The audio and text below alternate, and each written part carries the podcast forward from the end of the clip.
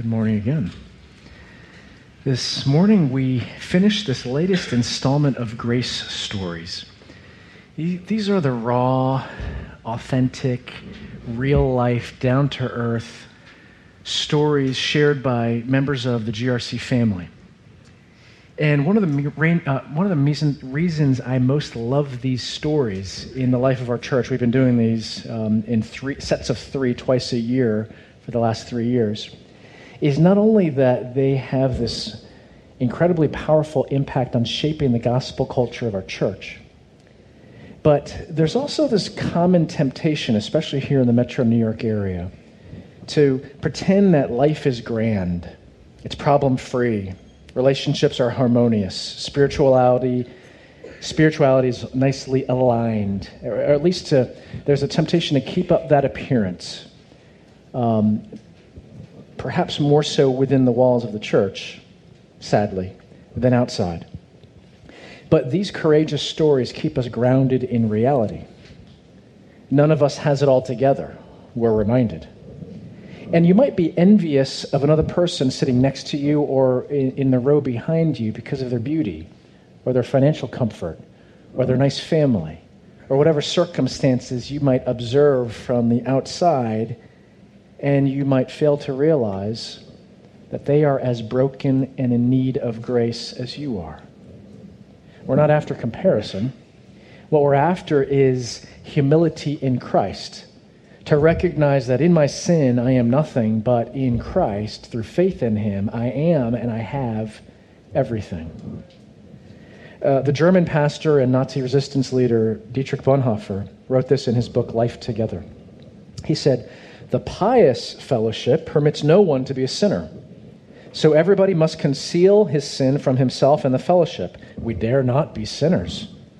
Many Christians are unthinkably horrified when a real sinner is discovered among the righteous.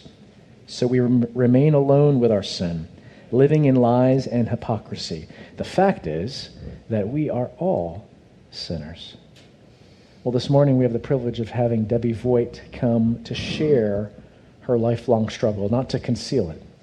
And her story will point us to glimpses, at least, of how God has brought healing to her through the power of the gospel of Jesus Christ. Debbie? When I was born in Wheeling, Illinois, my mother was 17 and my father 18. My mother was a pretty Midwestern girl with a bright smile, a kind heart, and a trusting nature. My father was her opposite a salesman with a type A personality, outgoing, driven, and ambitious.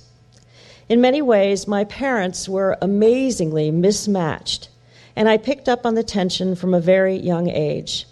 Both were, no doubt, unprepared and ill equipped to deal with the demanding realities and messiness of being teenage parents. My earliest memory is from age three. It's a hazy memory, standing next to my baby brother's crib, my mom tearfully and furiously packing a suitcase. My father stood by, the guilt of his indiscretion and realization that he was close to using his family, losing his family, written on his face. This would not be the last time my parents separated. Through all these difficulties, my family put on a happy, all American face. We were conservative Southern Baptists and were always involved in church life. Sunday school, pioneer girls, and most exciting for me, singing in the choir. From outside, we appeared to be the perfect family. But the truth is that my home was one full of fear that daddy would leave, that mommy's heart would break, that our our family was hanging on by a thread. No one knew pride was important to my father. Keeping one's pride in check was a big deal, both at church and at our home. His family crest would have included the proverb, Pride goeth before a fall. I began my relationship with Jesus as a child. When Good Friday and Easter came around, I'd cry thinking of what Jesus did to save me. I had seen people born again on Sundays when the minister called people forward and we all sang, Just as I am. Just as I am, without one plea, but that his blood was shed for me. I knew I wanted to be saved. My Sunday school teacher prayed with me, and I accepted Christ into my young heart. I discovered my voice and ability to communicate with an audience while singing in church. Little did I know that those first hymns would lead to a career singing around the world in all the major opera houses. From a distance, I'm sure I appeared to have the world on a string. But for one major problem. That fear I'd learned as a child led to a deep insecurity and lack of self esteem. Why am I not satisfied with this career and the accolades that accompany it? Why do I feel so terribly alone? My first coping mechanism was food. I went from a fairly robust teenager to morbid obesity, tipping the scales at 335 pounds. By this time, my marriage had failed, and one bad relationship after another had only added to the emptiness I felt. As I rode the roller coaster of an all consuming career, I wondered what had happened to the little girl who had been filled with the Holy Spirit. The girl who sang with conviction, His eye is on the sparrow, and I know He watches me. In Matthew chapter 10, verses 29 to 31, Jesus says, Are not two sparrows sold for a penny? Yet not one of them will fall to the ground outside your Father's care and even the very hairs of your head are numbered.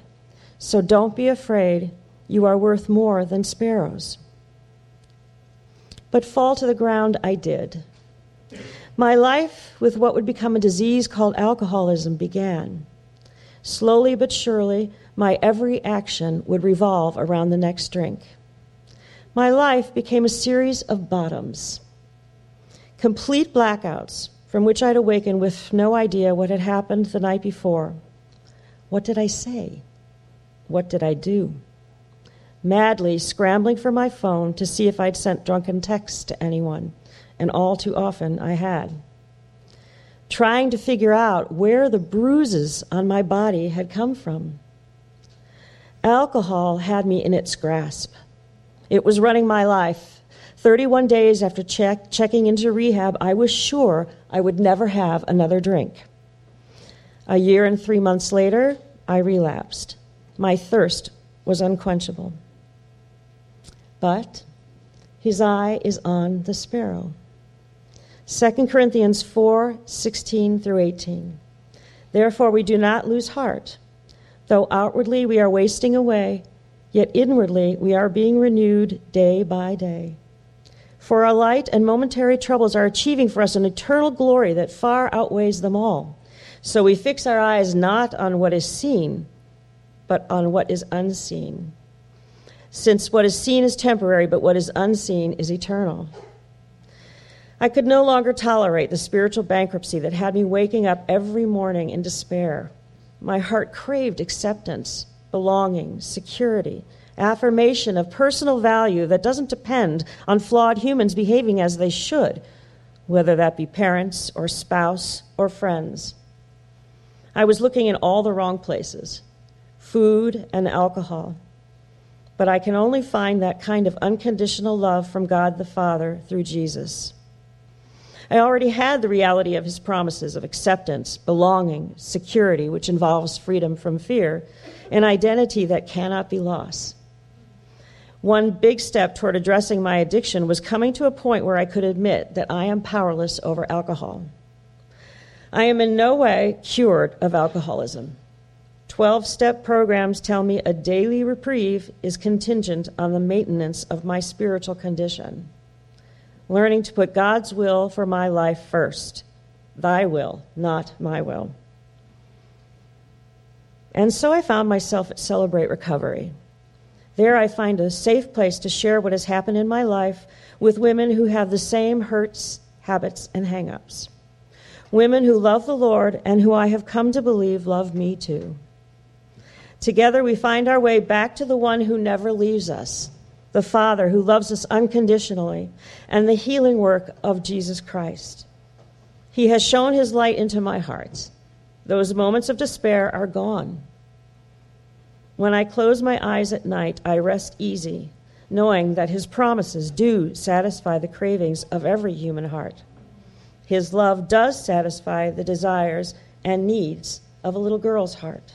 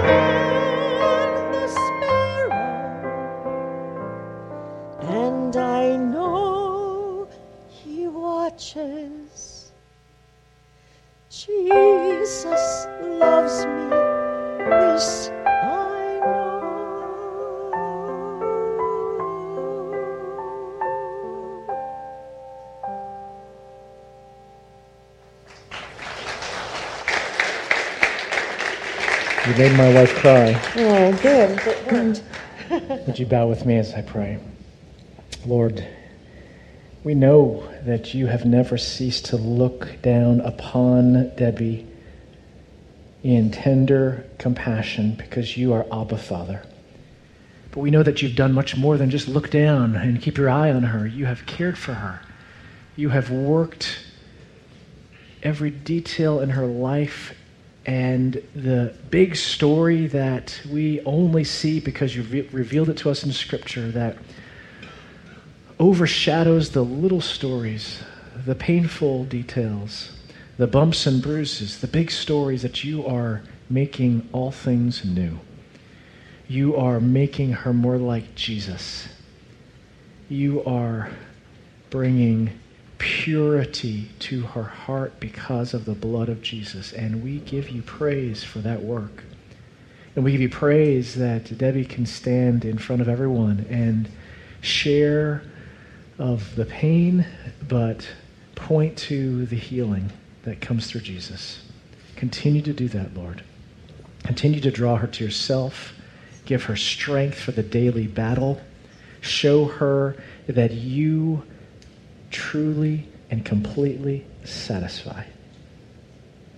Pray this in your name, Lord Jesus. Amen. Amen. Thank you, Over the years, I've shared a handful of quotes from an author named Ed Welch in his book called Addictions.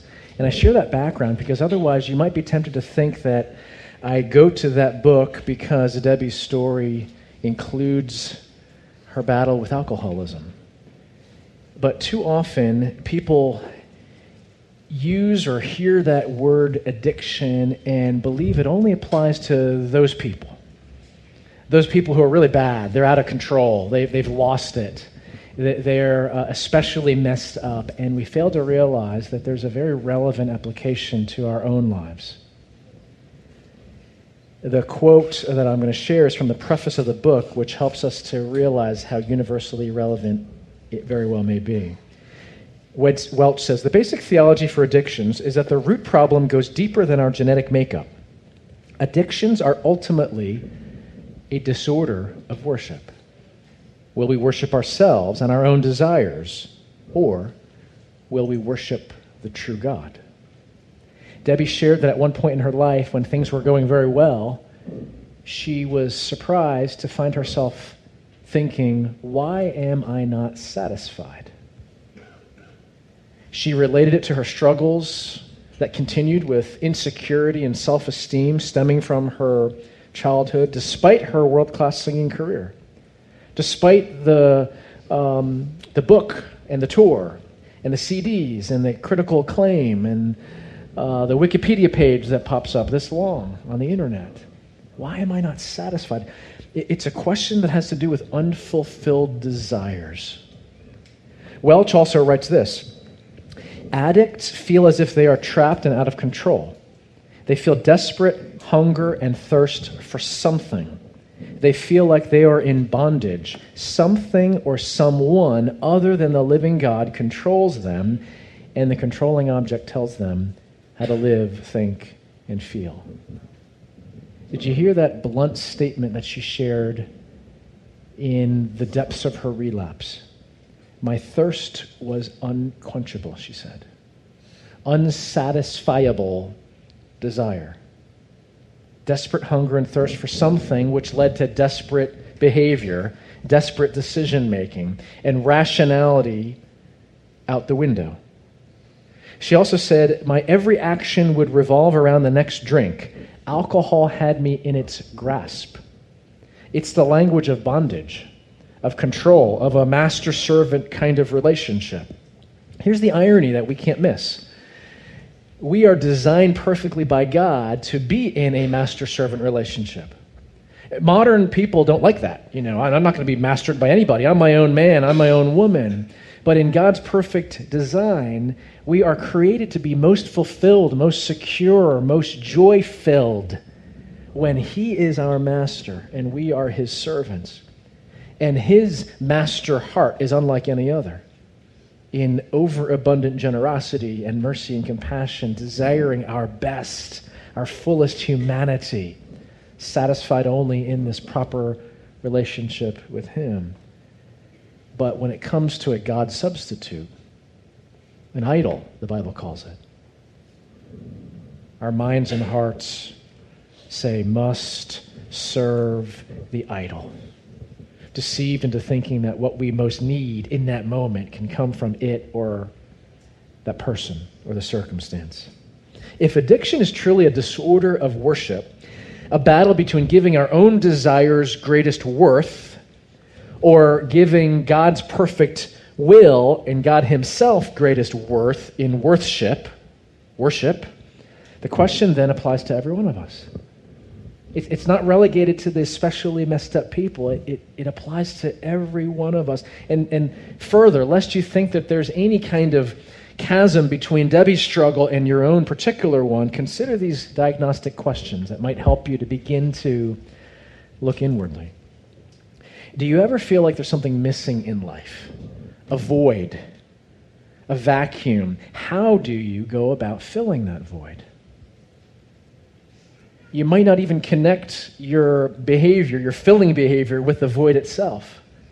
Maybe it's constant spending that gives you a quick hit and you feel uh, alive for a moment, or, or certain pleasures that give you that momentary vitality? What stresses you out? What leads to anxiety?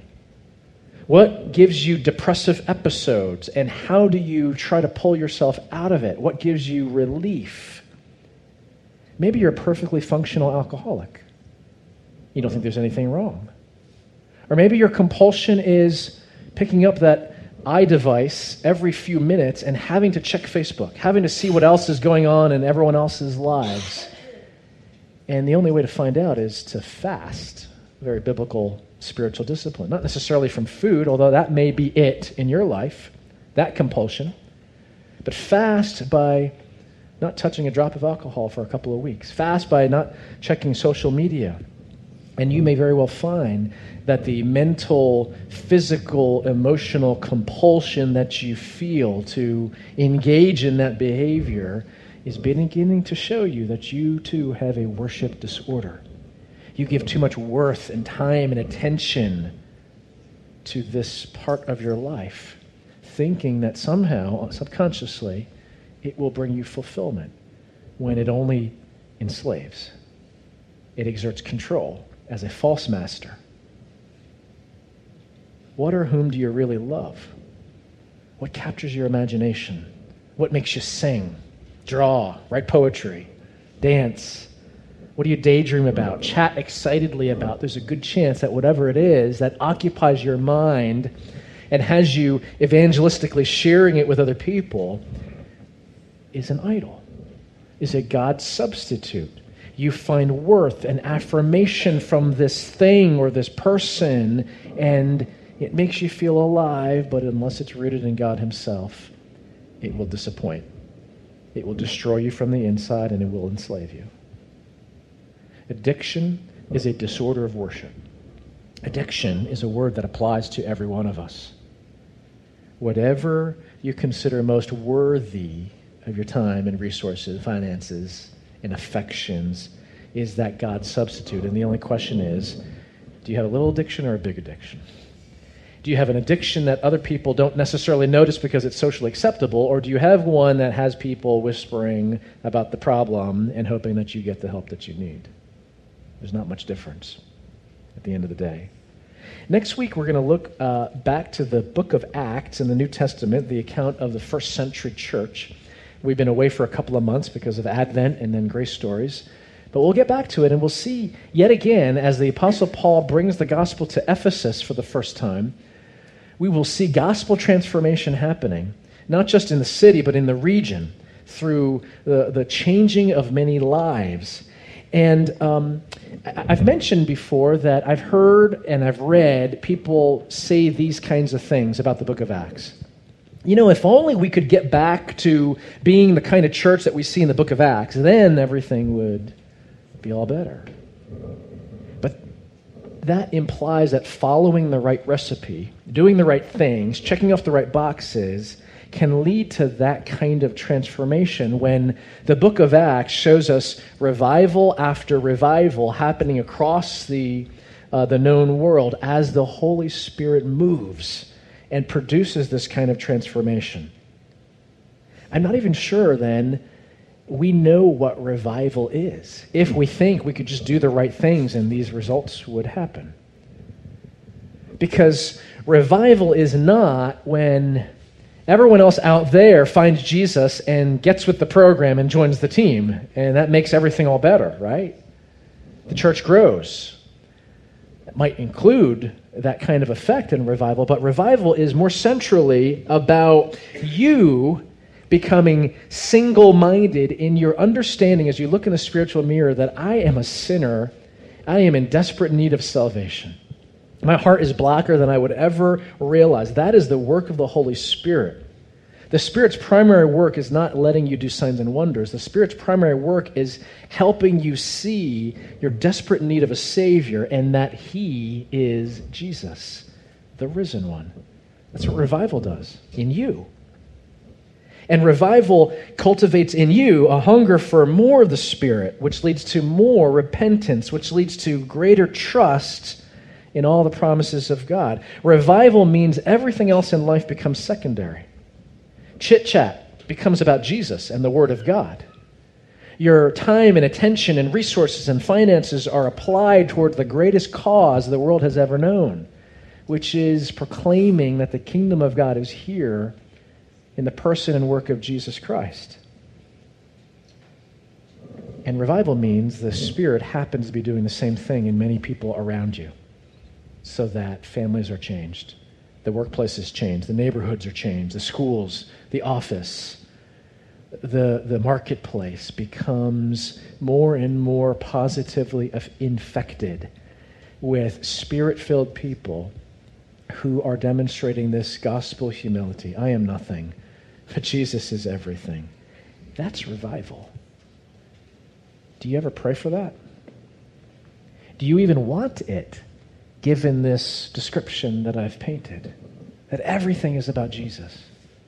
To the extent that we don't taste revival like that, anything less than the radical response to the gospel of Jesus Christ is a result of a worship disorder, a little or big addiction something or someone other than the true God who has revealed himself through the Son Jesus has a hold on our hearts, is exerting this uh, bondage kind of impact, which leads us, which holds us back from sacrificially giving everything back to God, which leads us to chase after people, things, and circumstances that we think will satisfy but will disappoint and will only enslave. Could you see how merciful it would be for God to pull the rug out from under you to help you see these things as a precursor to revival? To use suffering to focus our gaze away from the stuff and circumstances of this world and to look longingly for what only Jesus can bring. Could you see God being merciful in that way? In um, giving someone a taste of the best this world has to offer world class talent, the biggest stages in every global city around the world, and then to help her see more clearly than ever before how empty she still is because Jesus is on the periphery, outside, waiting to be left back in, let back in. Can you see how, how loving it would be for God to let you hit rock bottom? Or, or maybe simply to enable you to see more clearly and then to grieve the destructive nature of your sinful heart so that you can begin to taste healing. In his spiritual autobiography titled A Severe Mercy, Sheldon Vanauken tells the story of his love affair with his wife, who uh, he nicknamed Davy. Uh, they ended up studying at Oxford in their 30s, where they met a guy named C.S. Lewis and his personal ministry to Sheldon and Davy led them to conversion uh, to faith in Jesus Christ. Shortly after, that wonderful development ended up cultivating jealousy on Sheldon's part toward God. Because he began to realize as his wife was growing by leaps and bounds faster than he was spiritually, that he was no longer the primary love in her life. God was. And it just about ruined him. Shortly after, sadly, she contracted a terminal disease and died, uh, leaving him uh, broken emotionally. Only after her death, helped by letters written to him by C.S. Lewis, does Sheldon discover the meaning of a mercy as severe as death, a severity as merciful as love. It's quite the phrase, a severe mercy. I, I commend that book to any, anyone. It, it's, it's quite amazing. And, and he learned that her death had these results. It brought me, as nothing else could, to know and end my jealousy of God. It saved her faith from assault, and it saved our love from perishing. She had passed, but he was basically saying their love could become more alive than ever before if it was rooted in this divine love of God for each of them through Jesus. Davy's tragic death was a severe mercy. Severe, difficult, tragic mercy because it brought about good. God used that to keep Sheldon in his love. God used that to save Sheldon from the idol, the God substitute of, yes, even his wife's pu- uh, beautiful, marvelous human love that he had made ultimate, but was never intended to complete and satisfy. Because no one and nothing other than God Himself and His perfect promises can satisfy. Debbie, Debbie wisely said, I am in no way cured. Can you say that about your own life? Whatever your brokenness is, your idol uh, set up, your God substitutes, I am in no way cured. I, I continue to battle them. I give in far too often. Why? It's a lifelong struggle uh, of truth because sin is out to deceive us, to try to convince us that the idol is what we long for, is what will complete us, is what will satisfy. And the lifelong battle is what will satisfy my powerful desires? Just one more drink? Just one more rung on the ladder of success? Just one more person to impress? Or everything that God has already given me, accessed through faith in Jesus Christ?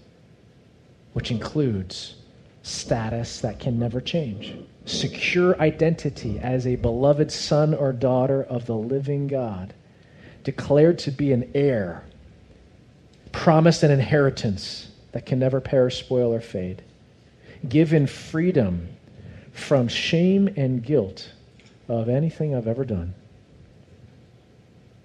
I came across a blog entry in closing, which was really a rant criticizing Vanauken's book. And the author said this The idea that God would take a beautiful young life so that Sheldon Vanauken could be a good Christian is repulsive. He twists God's intent a bit. He misunderstands what, what uh, um, severe mercy means, but can't we relate to that to some extent? And to the extent that we resonate with his rant against the severe mercy and the providence of God in Sheldon's life, I mean, nobody made Sheldon write that, you know, he saw this as a good result. God, God showed it to him, and he was able to, to bow the knee to this reality.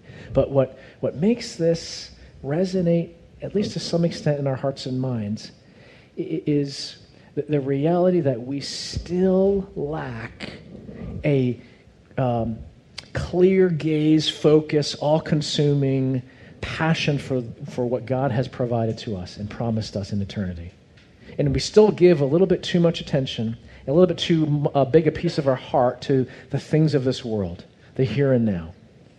Here's what we need a little more of what God enabled the Apostle Paul to say. Philippians chapter 3. Whatever were gains to me, I now consider loss for the sake of Christ. What is more, I consider everything a loss because of the surpassing worth of knowing Christ Jesus my Lord, for whose sake I have lost all things. I consider them garbage, that I may gain Christ and be found in him. Can you say that? Could you imagine saying, I'm one of the most accomplished sopranists of this generation. I've reached the pinnacle of what I have always dreamed about from those first years singing in my church choir. And God has shown me in a severe mercy it's garbage. Not to say the career is worthless, not to say she shouldn't keep singing, but compared to the surpassing greatness of knowing Christ, who is everything, everything else pales in comparison. May that be our spiritual clarity. That we would lay down our idols and see that they are nothing garbage, but Jesus is everything. Let's pray. Lord, we tremble to pray for severe mercies in our lives. We tremble as to what that might mean, what pain that might require. But Lord, if we want true treasure, help us to pray that prayer that you would strip away that which prevents us from seeing Jesus as our all in all that you would Be as gentle as possible, but as forceful as necessary, that we might taste ultimate fulfillment in Christ and lay down everything else and see it as garbage. We pray in Jesus' name. Amen.